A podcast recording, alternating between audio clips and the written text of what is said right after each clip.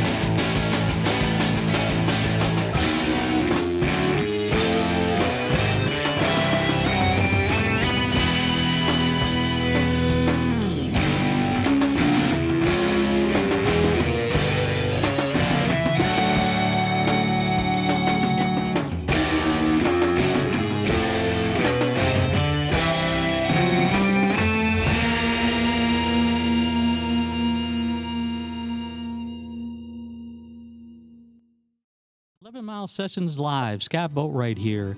And this afternoon, as promised, I have the gentleman David Singleton, Robert Fripp's manager. How you doing, David? I'm very well. Good to be with you, Scott. All right. So you got this tour that uh, you're doing with Robert Fripp. It's called An Evening with That Awful Man and His Manager. I wanted to ask you, um, uh, which one's which? Well, that's. Um, I'm obviously that very, very nice manager, which means Robert must be that awful man. um, I, I've begun several of the evenings by suggesting that we've brought people there under false pretenses because I'm not sure that really Robert is as awful as he is made out to be. Mm-hmm. And being a manager is only one of my roles, and it's possibly the one in which I'm least interested. So it's a fun it's a fun description. As um, we originally called it, an evening with uh, Robert Fripp and David Singleton. It was a wag on the internet who actually added, "Oh, yeah." Ah, a, it's one of those days. Hold on. Let me silence that. Right. Um, where are we? How are we going to do? That's okay. Where should we go from? Um, that's what so, live radio is all about, you know. good. There we are. So we're back to that awful man and his manager. And yes, we originally called it an evening with Robert Fripp and David Singleton, and it was a wag on the internet who came up with the title. Oh, that awful man and his manager. And uh, I originally told Robert, well, I don't really want to be described as the manager. It's only one of my many roles. Robert said, Oh, I'm not so sure about being that awful man. And here we are with an evening with that awful man and his manager.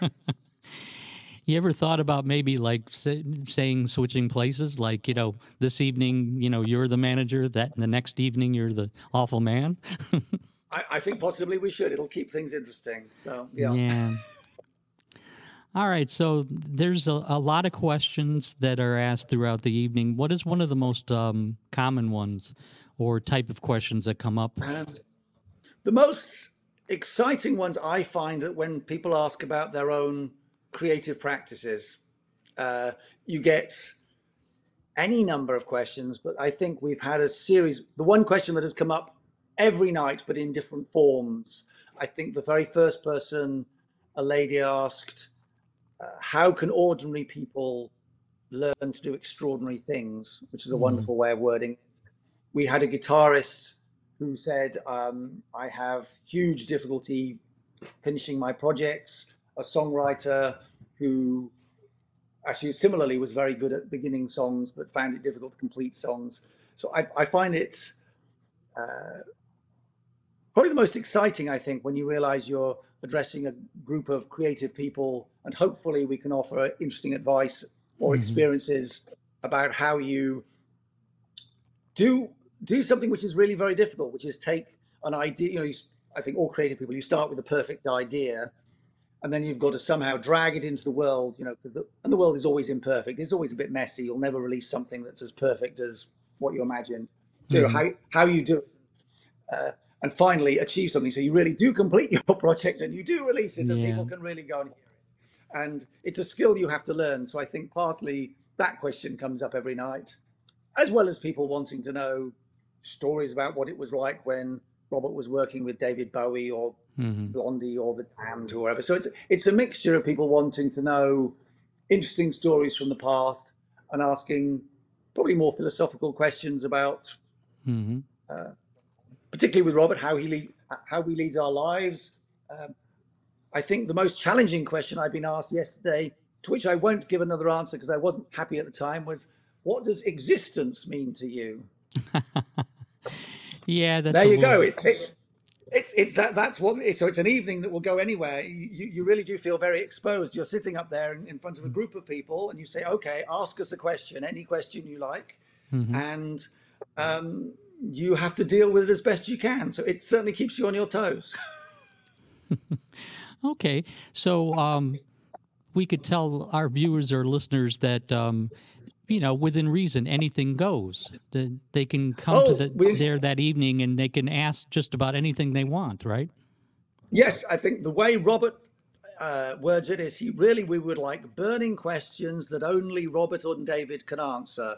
In other words, ideally not casual questions to which you can easily answer, find the answer on the internet, because lots of you know, lots of the questions people, if you do a quick internet search, you'll find the question's already been answered. Mm-hmm. So it's most fun when people ask questions that have a real resonance with them, as in, oh, I really, really, really do want the answer to this. It's not casual, and ideally something that, if it's something that only we know, then we will do it. We will give it our best shot to give you an answer.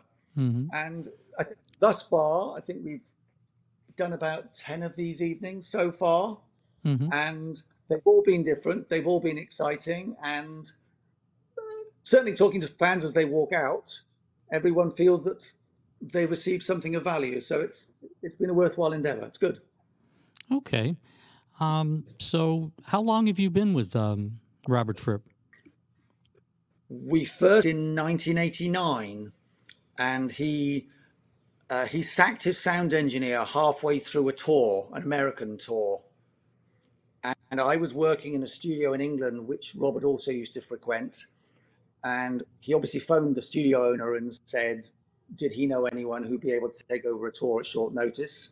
Mm-hmm. And uh, the person, Tony Arnold, in fact, turned, turned around to me and said, What are you doing in two weeks' time, David? And I said, I don't know, I'm free. He said, Well, do you fancy flying to Seattle? And uh, being the sound engineer on a League of Crafty Guitarists tour for Robert Fripp, which I did. Yeah. And we evidently got on well together because I think I've worked on every single Robert uh, album that Robert has done ever since. So. Wow. Um, yeah. so he has his wife Toyah, of course, and he does those Sunday lunches yes. with her. Um, who's been with uh, him longer, you or Toyah? Toyah by mm-hmm. four or five years, I think. I can't remember the exact date they got married, but it was in the mid 1980s. So, um, yes, so Toyah, Toyah has had the the joys of that awful man longer than I have. well, one could argue that point if you ask a lot of other people. uh, it's, it's, it's, it's honestly been a pleasure. I think I, I get asked about that a lot, and um, I, although I know Robert has a reputation for being awful, uh, which I think is largely because he prioritizes music mm-hmm. above everything above everything else. Um, as one of the band members in the recent King Crimson put it, you know, it's nice to have a major hard ass who is willing to do whatever is necessary to make the music as good as it possibly can be every night. Yeah. And in being willing to do that, some people obviously will feel that you're being awful to them. Mm-hmm. That's, uh, uh, but Robert and I share that aim and share our business aims, mm-hmm. and therefore, uh, therefore, I've never met that awful man because possibly we're both equally awful. I don't know.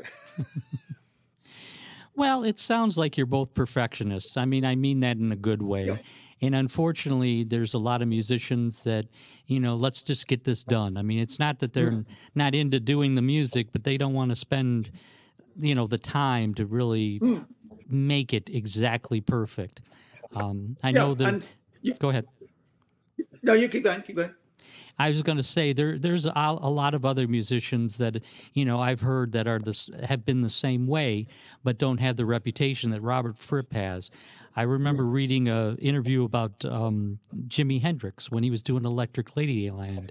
He drove everybody crazy because he had to do a million takes of a certain um, part of a song because he was looking for a certain sound and he wasn't going to, you know, quit until he got what he wanted.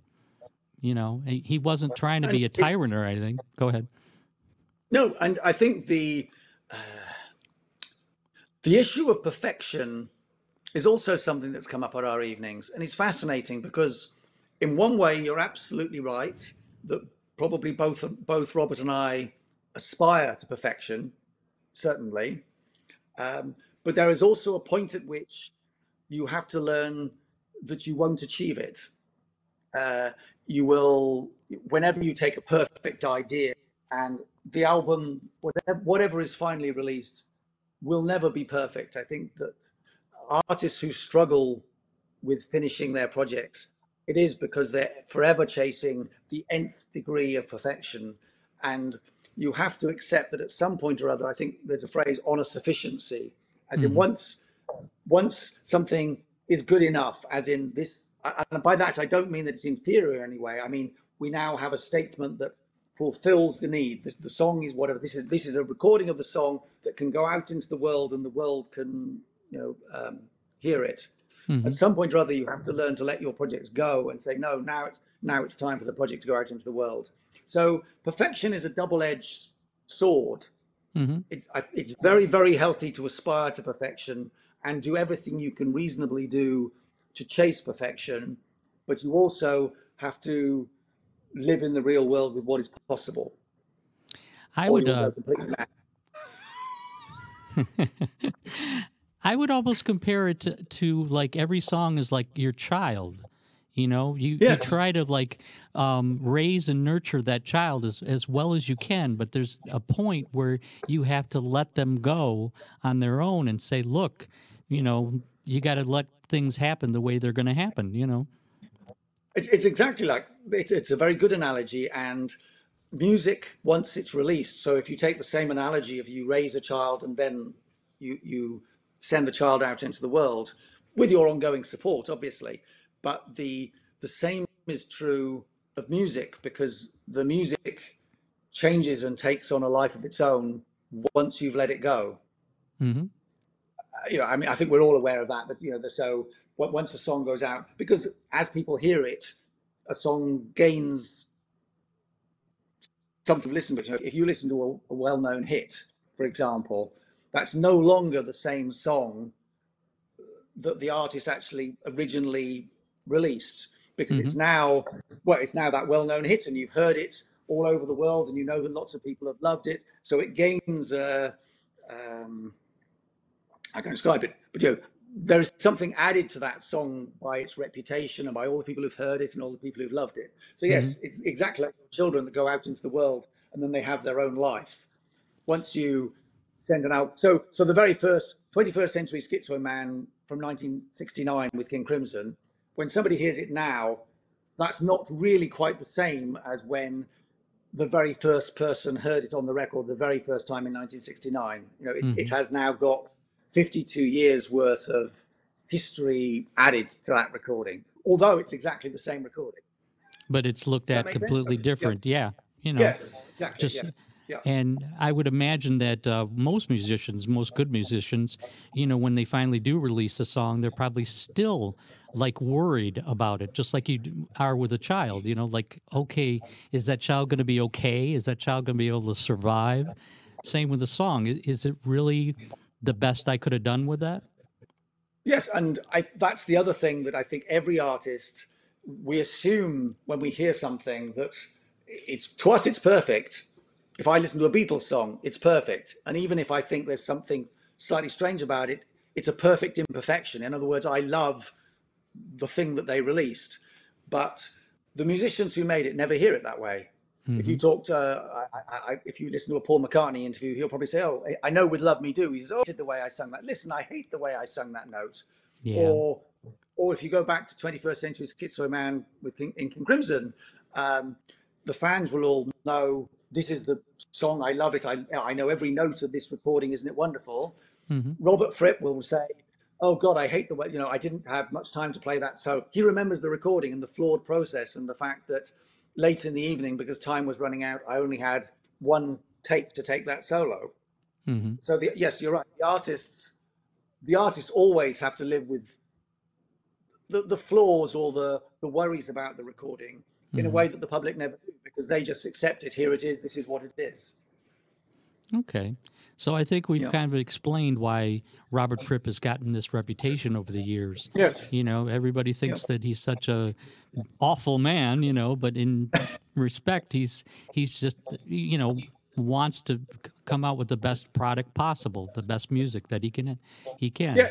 Yes, and, and and in live live music the same. So he believes that the band should be putting on a concert at which the music could and hopefully will change the lives of the people who hear it, mm-hmm. which is different to a you know, let's just roll up and have lots of flashing lights and we'll play the songs to you and you can all cheer and take lots of pictures and go home.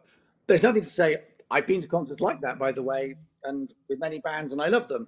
But if you aspire to trying to put on an event where something completely other and wonderful can happen, you you do become that awful man because you put demands and you say, oh, we, you know, we, we don't we don't want to have photography and we want the lights to be like this and we want the, and the venue needs to be the right venue and the sound needs to be you know the right sound music so people can really hear all the notes because otherwise what is the point in having a band that practices all year to deliver a perfect performance if when you get there nobody's really listening and you can't hear it because the sound is terrible and yeah.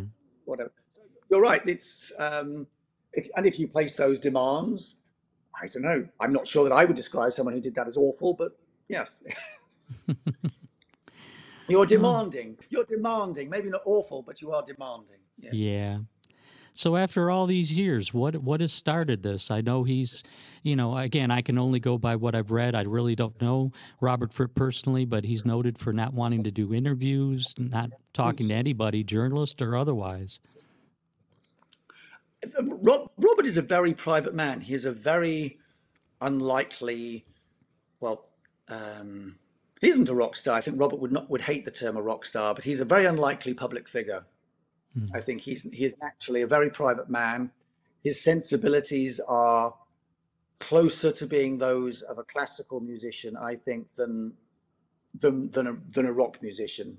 Yeah. If, if we take a, if we take a general cliche of what those two people are like, he, his sensibilities are really closer, I think, to being a classical than a, a rock musician, mm. and so he's he is strangely cast in the life that he leads.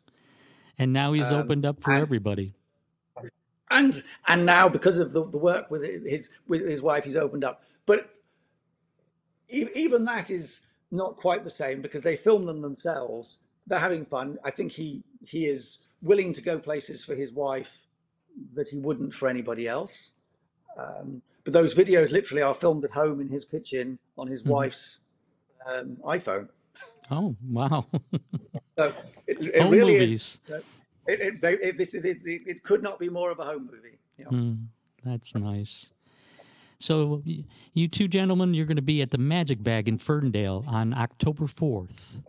And yes, uh, and we encourage anyone who wants to come, if they have a question, uh, our our, per, our perfect questions, our burning questions, only Robert or me can answer. And sort of by burning question, we simply mean if there's rather than something casual, which if you Googled it, you can find the answer because we've given it a lot of times before.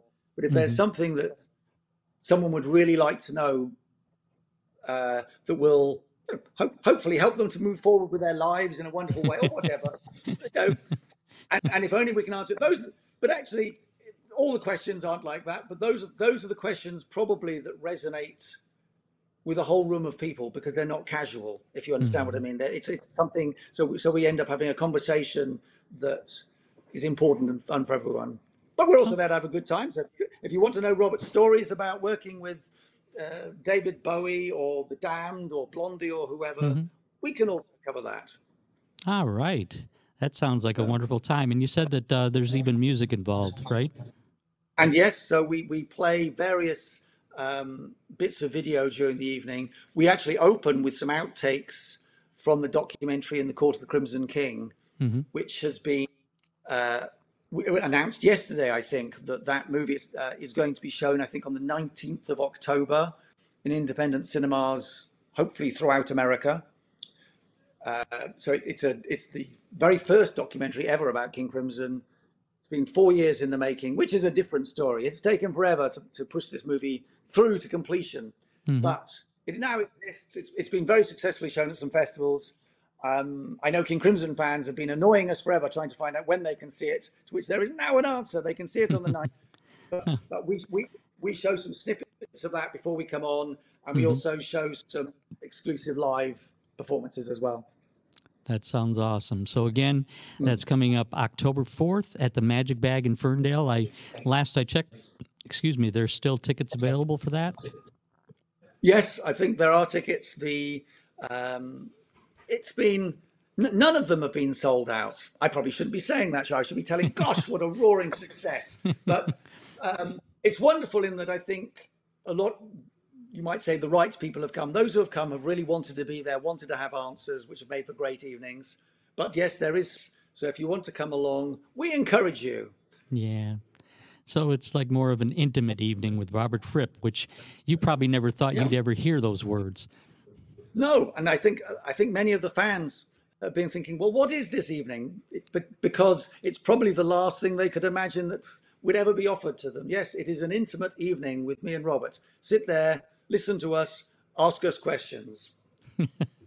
I don't know if you'll understand it, but we have an expression here in America. So hell froze over.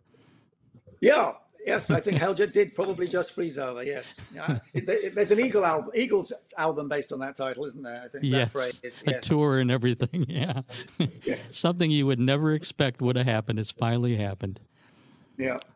All right. Well, I hope you stick around for just a second, real quick, after we're done with this. But I want to thank you so much for taking the time to speak with us, David. I really appreciate it. I enjoyed it. I hope you did too. I did too. Thank you very much. And I hope that everybody uh, that is a King Crimson fan gets their tickets and goes to the Magic Bag on October 4th. Look forward to seeing them there. All righty. Thank you so much. Thanks.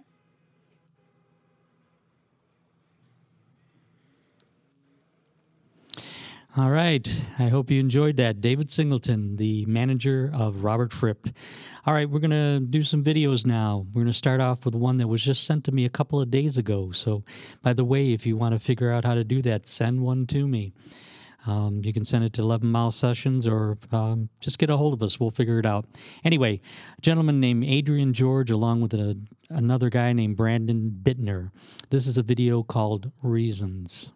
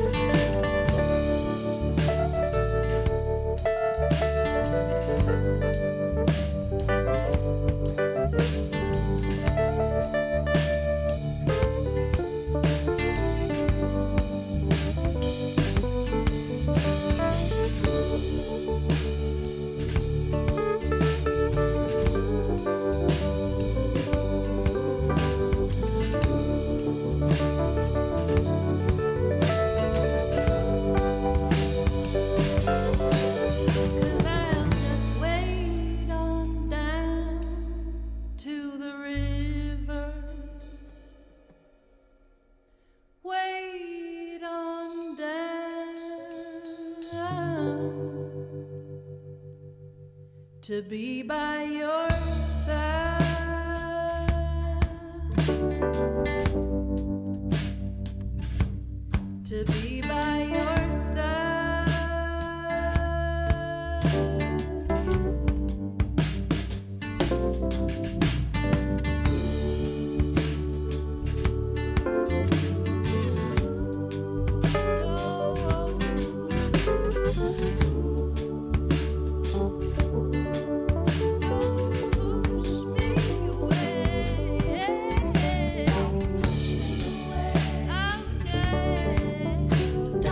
touch me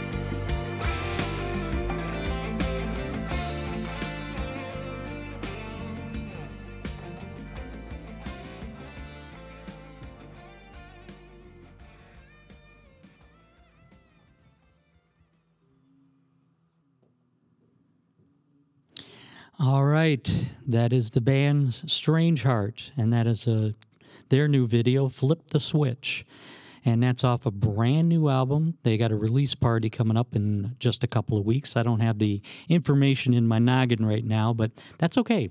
Mark your calendars. If you enjoyed that, you like that band, two weeks from tonight, we're going to have them here to do a live performance for you. And speaking of, before that, that was Cat Stay. And hopefully I'm pronouncing that right. I've seen the name written many times and I've booked her for a sh- couple of shows, but I've yet to pronounce her name in her presence. Anyway, that was a tr- that was a track called "Don't Push Me Away," and she is going to be here next week. So if you enjoyed that, then mark your calendars again and check her out as she does a live band performance. Yeah, I'm hoping you enjoyed everything that you've uh, seen and heard so far tonight. Um, we got a couple more uh, videos to go. Again, no live band performance. Unfortunately, the scheduled performer fell sick, which does happen here in Michigan. You know that. Anyway, we're going to finish off with a couple of videos. Both these members are going to be playing the Berkeley Coffee House Saturday night. I think doors are at 7 and I think uh, it starts around 8. Anyway, it's Ladyship Warship, who have also played on this show, and Angel of Mars. I think you're going to enjoy both these videos. Uh, Ladyship Warship is going to start off with a track called Higgs Boson Blues, which actually is a Nick Cave and Bad Seeds cover. And actually, Nick Cave is aware of this video and this song, and he gives his stamp of approval. So that gives you an idea what we're looking at. Then we're going to finish off with Angel of Mars, a track called Siren and Scorpio, some really good stoner rock, which is near and dear to my heart. Yeah, as all things are anyway. So, anyway, I hope you enjoyed everything. Finish off with these two, and I'll see you next week. 11 Mile Sessions Live.